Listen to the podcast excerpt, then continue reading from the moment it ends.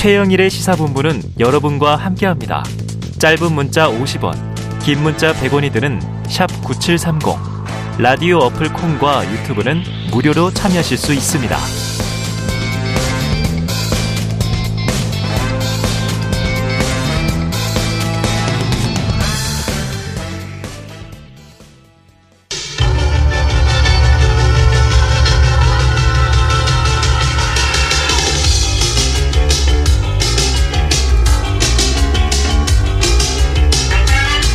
네, 이번 주 가장 화제가 됐던 뉴스 1위를 인물, 말, 장면으로 만나보는 시간이죠. 시사 랭킹쇼 금요 톱10. 자, 성공회대 최진봉 교수님 나오셨고요. 어서 오십시오. 네, 안녕하세요. 최진봉입니다. 오늘은 특별 게스트를 모셨습니다. 장윤선 정치전문기자. 어서 오십시오. 네, 안녕하세요. 특별 게스트 아니고 네. 빵꾸 때우는 땜빵 땜빵이라고 하죠. 예. 전문 용어로 땜빵. 아니, 전문 용어 아니에요. 네, 김한 기자님 어디 출장 가셨나 봐요. 취재하시러. 대타 요원. 대타. 네네네. 아, 김한 기자가 또 어딜 갔어요. 네. 그래서 많은 청취자분들이 아니 장 기자님이 더 잘하는데 일로 앉으시죠. 뭐 이런 얘기들도. 아, 이거 무슨 말씀? 김한 기자님 지금 특종 잡으러 가신 거예요. 아, 그 사이에 제가 잠깐 나온 거라서. 네. 특종을 못 잡아오기만. 자, 9월 셋째 주 금요 톱10입니다. 이번 주는 인물편 공동 1위로 먼저 가봅니다. 장윤선 기자님께서 뽑아주신 인물이 좀 오늘은 그동안은 잘 등장하지 않던 인물들이 나와서 신선해요. 국민의힘 이용호 의원입니다. 이 의원은요? 네. 이제 뭐 어제 오늘, 좀 정치에 관심 있는 고관여층 유권자들이라면, 시민들이라면, 이용호가 누구지? 그러고 막 이제 아마 인터넷에 검색을 네네. 해보지 않았을까라는 생각이 좀 드는데요. 그동안 사실 그 국민의힘 비대위에서 원내대표 누가 할 거냐, 권성동 대표 물러나라, 그럼 차기에 누가 할 거냐, 아마 이래서 이른바 주호영 추대론이 굉장히 네네네, 강했었거든요. 맞아요. 그런데 갑자기 혜성과 같이 등장한 인물이 있었으니 그게 바로 호남 출신의 이용호 의원이었던 거죠. 어제 출마 선언하고요. 그리고 내일 후보 등록을 한다는 것 같습니다. 그래서 사실 그동안 거의 뭐 굳은자 비슷하게 추대해서 초재선 중심으로 해서 이윤심을 업은 또 권성동 대표가 워낙 세게 밀고 있기 때문에 주호영 전 비대위원장이 새로운 원내대표를 맡을 가능성이 높다. 뭐 이런 전망이 나오는데 그 전망이 깨지게 되는 거죠. 네. 그래서 제가 보기에는 이분이 어떤 정치를 할까, 국민의힘 안에서. 호남 출신이기 때문에 대단히 네. 독특하잖아요. 원래 이제 국민의힘은 영남 지역을 주 기반으로 네. 하는 네. 지역 정당이라고 볼 수도 있는데, 거기에서 이제 호남 출신이 와서 이분이 뭘 할 수 있을까. 그래서 한번 그 얘기를 해보려고 준비를 해봤습니다. 자, 최 교수님, 이용호 의원의 등장 어떻게 보셨어요? 그러니까 저는 이용호 의원이 왜 나왔을까 그러면 이런 생각을 할 수밖에 네네네. 없는 거잖아요. 저는 개인적으로 이제 국민의힘에서 본인의 위치나 아니면 그 존재감 이런 부분 좀 강화할 필요가 있다는 생각이 든 것 같다는 개인적인 판단이에요. 꼭 원내대표가 된다기보다. 그렇죠. 제가 볼 때 저는 개인적인 생각입니다. 이것도 네네네네. 가능성이 좀 낮다고 보거든요. 지금까지 다 개인 생각을 얘기해 오셨잖아요. 그렇죠. 네. 어디 대변인은 아니시니까. 왜냐면 또 고소고발 들어올 수 있으니까. 네네. 그래서 저는 이용호 의원이 원내대표가 될 가능성은 낮지만 일단 네. 출마하는 것만으로도 던진 시사점도 있을 것이고 네. 본인이 어쨌든 외부에서 들어가서 이제 국민의힘의 의원이 됐으니 예. 거기에서 뭔가 호남 지분을 가지고서 본인의 어떤 영향력을 확대해야 될 필요가 있다고 본 거죠. 그러면 이번처럼 좋은 기회가 없다는 거예요. 총선도 얼마 안 남았잖아요. 이제. 그런 상황에서 만약 존재감도 없이 총선에 다시 지역구 이제 전라북도 있는 지역구인데 그 지역구에 출마했을 때 당선 가능성이 어떻게 될 거냐. 네네. 사실 이제 국민의힘 소속으로 나오면 당선 가능성이 좀 어려운 가능성도 있거든요. 네네. 근데 만약에 국민의힘에서 호남의 지분을 자기가 대표 주자로서 호남 전체의 의견을 대변하는 사람의 이미지로 굳혀지게 되면 지원도 많아질 거고 또 뭐 파란이 일어날 가능성은 전혀 배제할 수 없잖아요. 그런데 순천에서 예전에 이정현 의원이 한번 당선된 적이 있었잖아요. 네. 이제 그런 부분. 그러니까 왜냐하면 막강한 힘을 가지고 사실 그 당시만 해도 그 박근혜 전 대통령의 복심이라고 해서 순천만 정원, 네네. 국가정원 조성에도 영향을 미치고 이러는 바람에 주민들로부터 지지를 많이 얻었거든요. 그런 어떤 포석이 아니겠나 이런 생각이 듭니다. 네, 그게 또 어찌 보면 지난 대선에서 네. 지금 여러 가지로 좀 이제 혼돈에 빠져 있는 이준석 대표 서진 정책 많이 네. 했잖아요. 네. 김종인 전 비대위원장하고 네. 함께. 자, 여기서 실제로 공을 좀 많이 드리고 있죠. 네, 공을 드리고 있어요. 네. 그래서 인물 탐구를 좀 해보겠어요. 간간히 등장했던 인물인데 네. 이용호 의원이 애초에 국민의힘 의원 아니었잖아요. 아니었죠. 위치동을 계속했는데. 그렇습니다. 어떤 인물인지 소개해 주시죠. 사실 당적을 굉장히 많이 좀 바꿨어요. 네네. 근데 주로 민주당 계열이었습니다. 네. 뭐 중도 통합 신당 뭐 이런 것도 하시긴 하셨지만 네. 새천년 민주당을 시작으로 해서 꾸준히 이제 호남 지역이기 때문에 네. 아무래도 이제 호남을 기반으로 한 지역 정치인들과 함께 이제 정치 활동을 해온 거죠. 사실 그 전에 기자 출신이에요. 기자 출신이고, 그 다음에 이제 정치권에 와서 뭐 이렇게 호남 지역 중심으로 정치를 했는데, 뭐 대체로 잘 안 됐습니다. 뭐 실패도 하고, 낙선도 하고, 경선에서 탈락하기도 하고, 뭐 이렇게 오다가, 어찌됐든 민주당에 대한 심판론이 되게 셌던 2016년에 네네. 이제 그 국민의당 간판으로, 안철수 대표가 이끌었던 국민의당 간판으로 당선이 됐고, 그 다음에 이제 이분이 무소속으로 또 출마를 해요. 뭐 바른미래당 네. 굉장히 복잡한 뭐 막 그 이합집산들이 있지 않았습니까? 그 과정을 거쳐서 됐는데 이제 무소속으로 당선이 되고 무소속으로 당선된 다음에 이제 민주당에 복당을 하려고 했는데 네. 민주당에 복당을 하는 거는 받아주겠다. 당선이 됐으니까. 네, 그런데 이제 지역위원장이 중요하잖아요. 차기 그렇죠, 공천 그렇죠. 관련해서는 이제 그 문제에 대해서는 확답을 좀 못 받았었던 것 같아요. 그러니까 고민을 하다가 이제 이 안철수 대표가 이끄는 이제 국민의힘으로 이동이 있을 때 네. 그때 이제 같이 국민의힘까지 온 것이죠. 그러니까 사실 그동안은 계속 민주당과 이제 중도 보수 뭐 이런 전략을 하다가 이제 국민의힘에 와서 인수위에서 사법 분야 이제 간사를 했어요. 사법 행정 분야 간사를 했고 지난해 윤석열 대통령하고 교감이 있었던 것 같고요. 검찰총장 시절에 이제 그리고 이제 이쪽으로 와서 정치를 좀 하고 있는데 실제 제가 취재를 해보면. 그러니까 호남 정치인이니까 유독 더 그러겠죠. 뭐 가보면 껏 봐라. 우리 말이 맞지 않았냐. 네네. 지금 뭐 잘되기 좀 글러먹은 거 아니냐. 네. 그러니까 호남은 수도권과 비슷한 정서가 있고 영남하고 꼭 반드시 지켜야 된다. 뭐 이런 건 이제 적극적인 지지는 아니지 않습니까? 지역 정서가. 그러니까 이제 이분 입장에서는 뭔가 좀 정치인의 자존감도 좀 걸려 있고 그리고 이 정부가 됐는지 된지 한 120일밖에 안 됐는데 이렇게 휘청거리고 그리고 중요한 건 당이 위기면 누군가는 리더십을 발휘해서 이 당이 좀 제대로 가야 된다라는 뭔가 좀 깃발을 누군가 들어야 되는데 전부 눈치만 보고 있고 네네. 초재선은 초재선대로 윤심이 뭔지 파악하느라 정신이 없고 중진들은 또 중진들대로 아 이것은 아니지만 그렇다고 해서 세게 목소리를 내지 않고 있고 이 상황에 대해서 매우 답답증을 느꼈다는 거예요. 그래서 뭐 첫 번째는 이제 뭐 호남 출신의 이제 지역에서 듣는 뭐 그런 비판이나 비난 예. 뭐 이런 것들을 수용하고 어쨌든 뽑아놓은 대통령이니까 정부니까 좀 잘해야 되는 거 아니냐. 그러면 내가 뭐라도 해야 되겠다 싶어가지고 원내대표 도전장을 냈다. 근데 내일 이제 후보 등록을 하게 되는데 2천만 원을 내야 된대요. 아, 예. 일단 돈이 급해요. 네. 2천만 원을 내야 이제 후보 등록을 할 수 있는데 중간에 이제 후보 사퇴 같은 것도 할 수 있잖아요. 워낙 이합집산이 많으니까. 그래서 중간에 그만두지 않겠냐 그랬더니 아, 2천만 원 내고 그만둘 리가 있냐. 그러니까 원내대표가 못 된다 하더라도 예. 이 홍보 비용을 예. 2천만 원 이상 뽑겠다. 오늘 자, 아침에 모든 라디오에 거의 다 출연하신 것 같아요. 아니 예. 그리고 지금 우리도 출연은 안 하셨지만 다루고 있잖아요. 아. 이용호 의원이 뭐 네. 그동안 이준석, 권성동 막 올라와도 예. 윤석열 대통령도 올라와도 예. 이용호 의원이 이렇게 화제 인물 1위에 오른 적이 없거든요. 그럼 아까 이게 정치적인 포석이다. 최 교수님이 대략 해석해 주셨는데 그럼 타이밍도 좋았고 1번 선제 타격한 거잖아요. 주호영 지금 의원이 휘청할 정도로.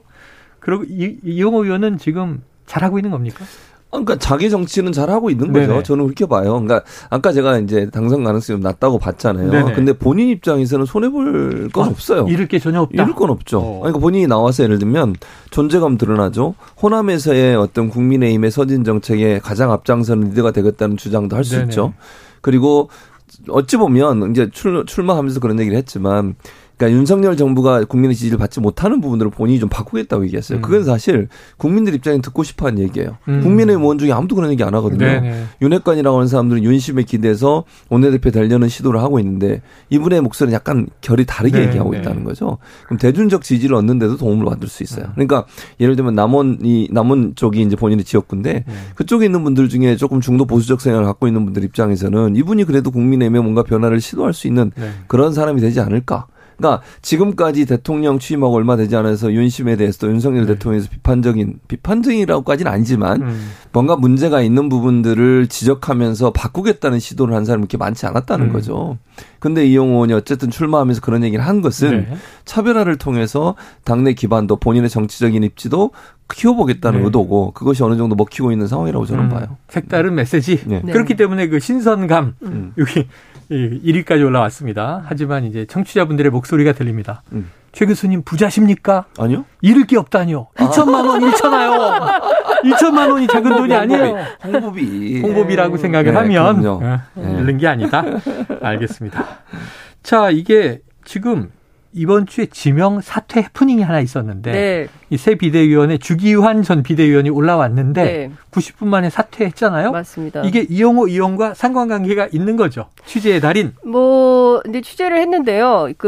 딱히 두 분 간에 무슨 교감이 있었다거나 이런 것은 아닌 것 같습니다. 그러니까 주기환 후보, 광주시장 후보는 이제 주기환 후보대로 그리고 또 이용호 의원은 이용호 의원대로. 근데 어찌됐든 이제 누가 호남을 대표하냐 우리 당에서 약간 이런 논란은 좀 있을 것 같은데요. 일종의 탕평이네요.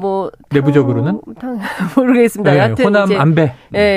그런데 이제 주기환 후보가 어찌됐든 제가 취재를 해보니까 실제로 윤 대통령의 메신저 혹은 연락관 이런 얘기도 있었지만 그 부분은 지금 확인이 좀 잘 안 돼요. 확인을 좀 잘 안 해줍니다. 여하튼 요 문제가 있고 그리고 또 실제로 비대위원 선임할 때 연락을 못 받았다는 얘기도 있어요. 나중에 결과 통보된 다음에 알았다 이런 얘기도 있고요.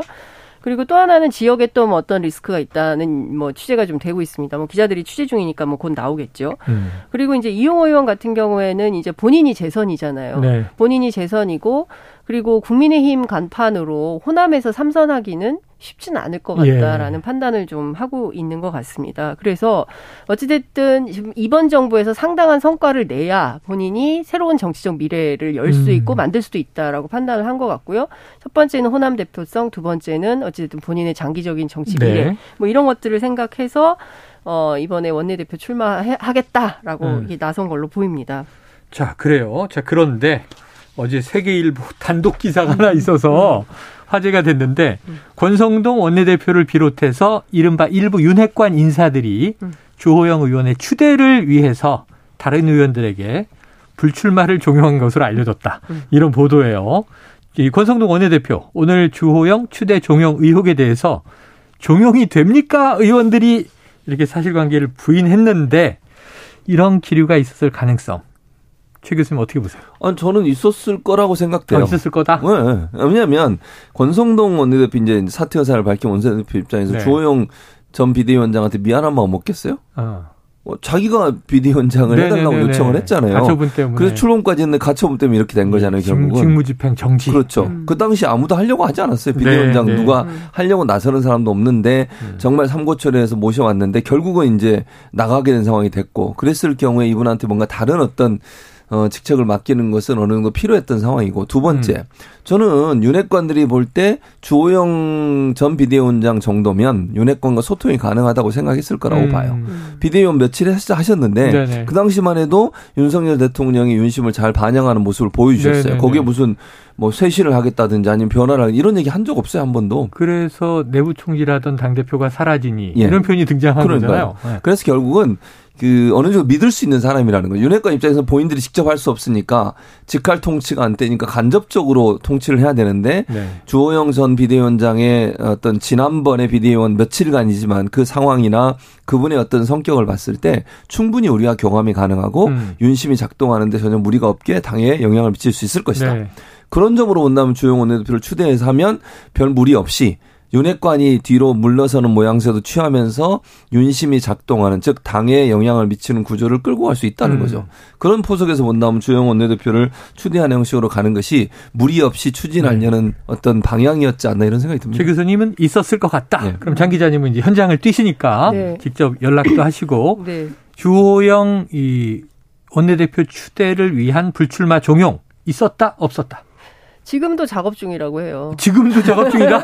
제가 종용이 됩니까? 그래도 계속 전화를 하고 있는 거예요? 최영일의 시사본부에 올 때 그냥 오지 않잖아요. 아니, 항상 취재를 해가지고 오는데 취재. 제가 들어오기 직전까지 확인을 했거든요. 근데 지금도 전화기는 다이얼은 아니 다이얼이 아니죠. 뭐죠? 이거 버튼을 누르고 있다. 그렇죠? 예, 버튼을 누르고 있다. 그러니까 무슨 얘기냐면 그러니까 국민의힘은 민주당하고 좀 달라요. 그러니까 민주당은 예컨대 어떤 이제 판이 벌어지면 뭐 이 사람 저 사람 출마하고 그리고 뭐 한 10명이 모이면 한 100가지 정도 얘기가 나옵니다. 네네. 그러니까 뭐 아이디어도 많고 대안도 많고 뭐 또 토론도 많고 논쟁도 있고. 많고 뭐 경우의 수도 많고 뭐 민주당은 좀 문화가 그래요. 민주당의 네네네. 문화 자체가 좀 그렇고 미국 민주당도 그런지 모르겠습니다만 여튼 그렇고 국민의힘은 그런 정당은 아니에요. 그러니까 이를테면 지도부에서 이렇게 합시다라고 결의를 하고 오더를 때리면 네 하고 이렇게 하는 정당, 일사불란하게 움직이는 정당입니다. 그러니까 정당의 문화가 굉장히 많이 달라요.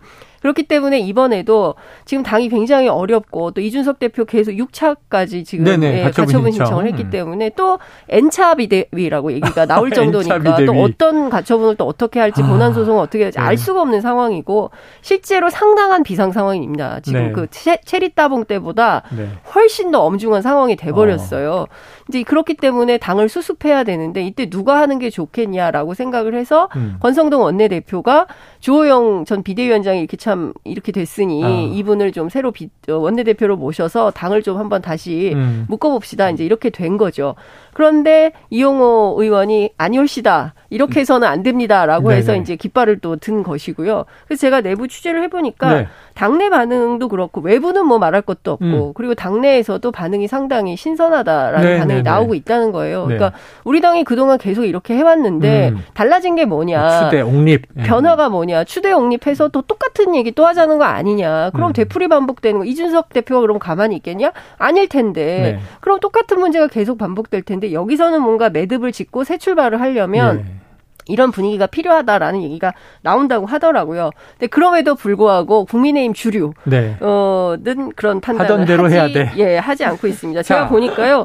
국민의힘 현역 지역구 93명 가운데 58명이 영남이에요. 그중에서 초재선이 42명입니다. 뭐 이용호 의원 스스로 내가 재선이다. 뭐 재선들 입장이 그렇지 않다. 뭐 초선은 모르겠다.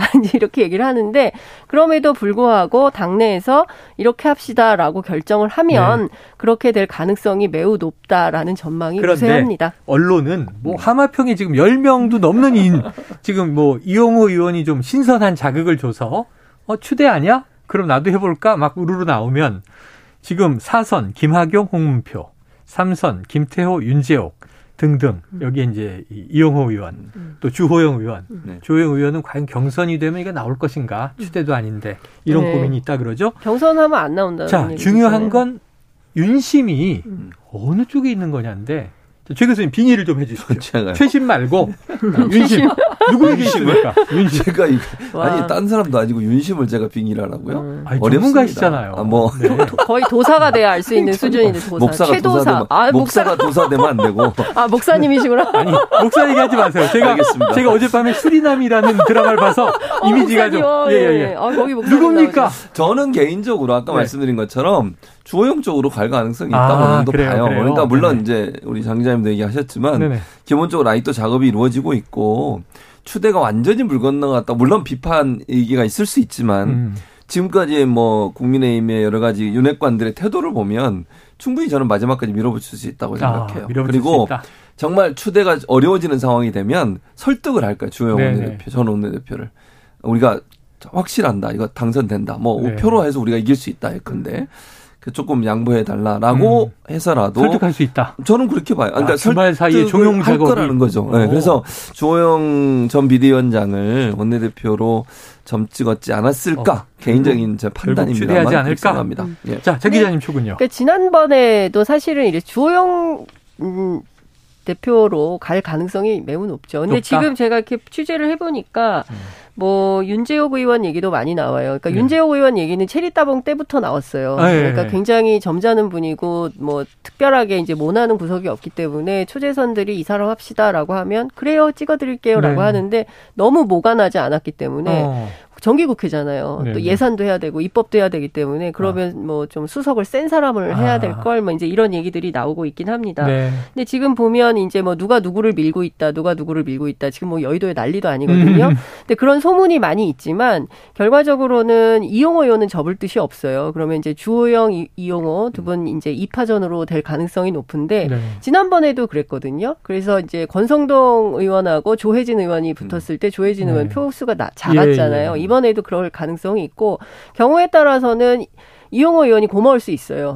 주호영 의원이 차라리 경선을 해서 뭐 경선 아니면 안 한다 이런 말씀은 하시지만 차라리 경선을 해서 투표 결과에 승복할 수 있도록 만들고 오히려 힘을 얻어서 갈 수 있다. 그러니까 나쁜 판은 아니다. 이런 전망도 가능할 것 같습니다. 뭘 믿어야 될지 모르겠습니다. 어제는 또 한 분은 권성동 원내대표가 김학용 의원을 밀고 있다고도 하고. 제가 들은 버전은 다른 버전인데. 그리고 또 윤재욱 의원. 그러니까 지금 김학용파, 윤재욱파가 유력하다. 예, 뭐 이런 얘기도 있고. 그렇죠. 아우. 이건 뭐 19일이 돼봐야 알 것 같습니다. 이게 너무 설이 많아요. 근데 정말 원내대표 선거는 몰라요. 권성동 원내대표가 아니라 정진석 위원장이 김학용 의원을 밀었다. 이런 얘기가 이제 들려왔어요. 장성철 소장이 하고 간 얘기 같네. 아, 그런가? 아니에요. 모르겠습니다. 어제 그런 것 같기도 하고. 네. 자, 매일 좀 버전이 바뀝니다. 다음 이슈로 넘어가 보죠. 시간이 너무 없어요. 아, 네네. 자, 최 교수님이 9월 셋째 주 금요 톱10 인물 공동 1위 뽑아주셨는데 시대 전환의 조정훈 대표 1인 정당이기 때문에 의원이기도 하고요. 이유는요? 왜냐하면 사실 조정 의원이라는 인물에서 그렇게 사람들이 많이 인지하고 있거나 알지 못했었어요. 오늘 두 분 다 신선해요. 의원하고 원래 신선한 것만 찾습니다. 그래서 근데 이제 최근에 김건희 특검 관련해서 법사위원회를 통과하려면 11명의 동의가 필요해요. 아, 맞아요. 그러니까 패스트트랙에 올리려면. 그렇지. 5분의 3. 예, 근데 민주당 의원은 10명이에요. 네. 1명이 부족하거든요. 그래서 이제 언론에 자꾸 이 조정훈 시대에서 난 대표 야당이니까 이분의 이름이 오르락내리락 합니다. 왜냐하면 이분이 캐스팅 보트 역할을 하게 되는데 최근까지 입장을 보면 본인은 특검에 반대하는 입장이에요. 그러다 보니까 이제 야당이 약간 이제 비판적 입장으로 접근하고 또 여당은 도리어 옹호하는 입장에서 있는 아주 애매한 상황인데 그 상황 때문에 조정훈 의원을 이슈로 가져왔습니다. 묘한 상황. 이 조정훈 의원이요. 어제도 이제 저희가 일부 한입뉴스에서 다뤘는데 특검, 이 김건희 특검을 핵폭탄적 입장 이렇게 이제 강한 표현을 했고 발언이 셌어요. 그런데 이제 이 조 의원은 더불어민주당의 비례정당, 위성정당이었던 더불어시민당으로 당선이 돼서 이제 자신의 당으로 이제 다시 빠져나간 케이스인데 민주당에서는 좀 배신감을 느낍니까? 근데 저는 사실 프레임 자체는 좀 잘못됐다고 생각합니다. 무슨 얘기냐면요. 뭐 더불어시민당 출신이든 뭐 어느 당 출신이든 어쨌든 정당에 민주당은 아니잖아요. 이분이. 그렇죠. 그렇기 때문에 어떻게 해서 국회에 들어오게 됐는지 생각해 보시라. 제가 보기에 이런 접근은 좀 옳지 않다. 그러니까 저는 그렇게 생각합니다. 왜냐하면요.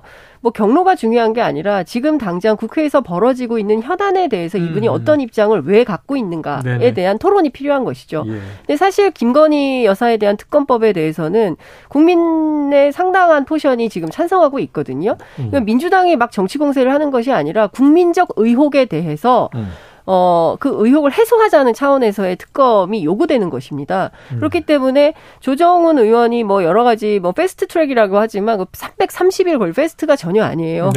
그렇고 사실 이 법이 간다 하더라도 대통령이 거부권 행사해버리면 끝이고 우리 이미 잘 알고 있는 것처럼 뭐 한겨레 칼럼도 나왔지만 김건희라는 그 이름 자체가 대통령에겐 영린이라는 거잖아요. 뭐 그런 보도들을 종합해 볼 때 실제로 이게 될 가능성은 별로 높지 않다고 생각합니다. 현실적으로.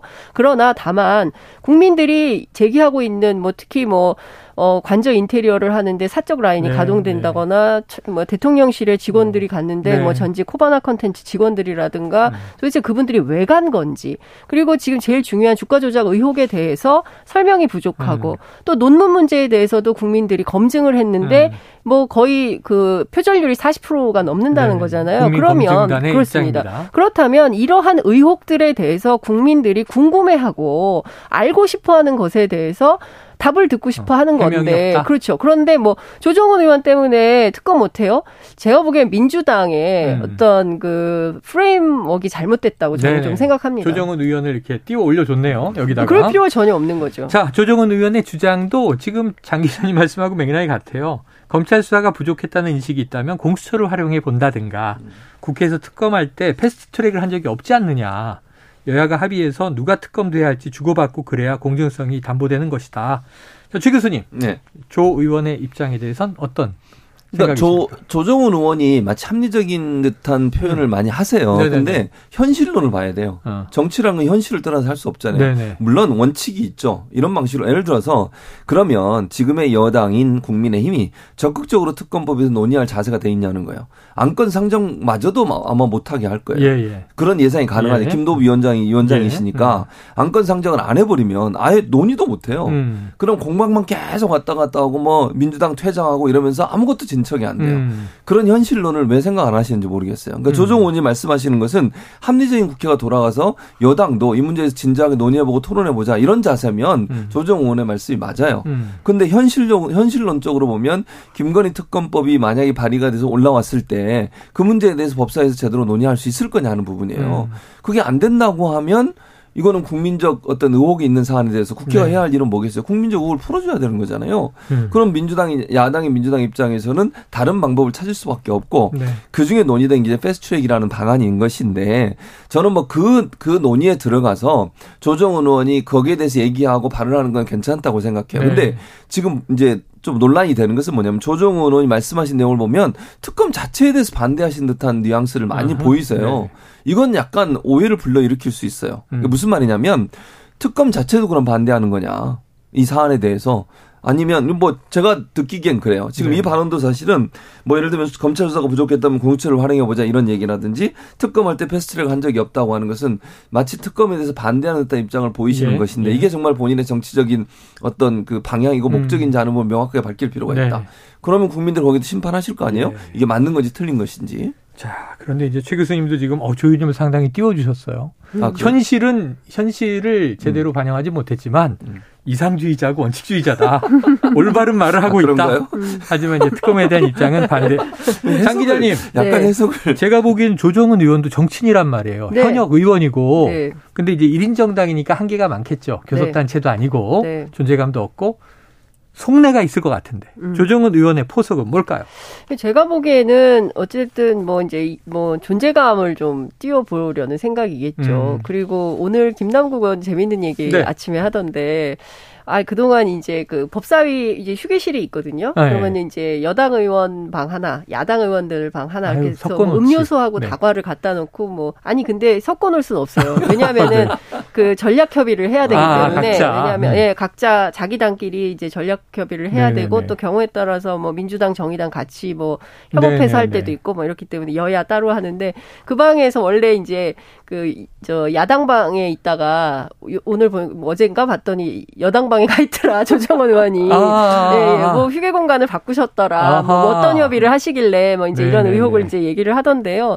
근데 예컨대 저는 좀 이렇게 요새 뭐 이제 국민, 민생, 뭐 대통령부터 시작해서 뭐 여당, 야당 다 강조를 하고 있습니다만 진심이 어디가 있는가 그게 굉장히 중요한 것 같은데 저는 경우에 따라서 조정훈 의원이 어떤 개인의 정치적 사익을 위해서 뭐 이렇게 한 것이라면 좀 다시 한번 생각해 보시면 좋겠다 이런 말씀을 좀 드리고 싶네요. 일종의 조언을 주셨네요. 최 교수님도 짧게 한마디 조언 주시죠. 뭐 저는 이렇게 생각해요. 그러니까 속내가 뭘 거냐고 저한테 물어본다면 저는 이렇게 답변하고 싶어요. 그 소위 이제 특검법이 여당이 주장하는 게 뭐예요? 특검 밀어붙이면 역풍만다 이거잖아요. 그 생각을 하시는 게 아닌가 하는 생각이 드는데 제가 볼 때는 반대하다 역풍 맞아요. 오히려 저는 그렇게 개인적으로 생각합니다. 지금 조금 야권에선 맞고 있는 거죠. 야권에서? 이게 야권 민주당 지지층으로부터는 그렇죠. 비판을 아니 제 말은 국민으로부터 역풍을 맞는다는 얘기를 하는 거예요. 왜냐하면 특검에 대해서는 김건희 특검에서는 대부분의 사람도 국민들이 동의가 더 많잖아요. 의혹이 있다고 생각하고 특검을 통해서 명명백백하게 밝혀보죠. 제가 무슨 김건희 여사가 뭐 문제가 있다고 지금 단정적으로 얘기하는 게 아니라 특검을 통해서라도 명명백백하게 밝히는 게 필요하다는 게 국민적 의견이라면 국민으로부터 역풍을 맞을 수 있다는 것도 고민을 하셔야 된다. 알겠습니다. 이 말씀 드리고 싶습니다. 고민을 하시겠죠. 있죠. 지금 여론이 움직이고 있으니까. 있나요? 아니, 그러니까 지금 국정조사도 있고 네. 특검도 있고 국회 운영위도 있어요. 그래서 네. 세 가지 트랙이 있으니까 그 세 트랙을 다 이용을 해서 국민적 의혹을 밝히는데 국회의원들이 주력했으면 좋겠다. 알겠습니다. 이런 말씀 드리고 싶습니다. 오늘 시사 랭킹쇼 구이모 톱10 성공회대 최진봉 교수, 특급 게스트 장윤선 정치전문 기자와 함께했습니다. 아닙니다. 수고하셨습니다. 땜빵. 네, 감사합니다. 대타요원. 대타요원.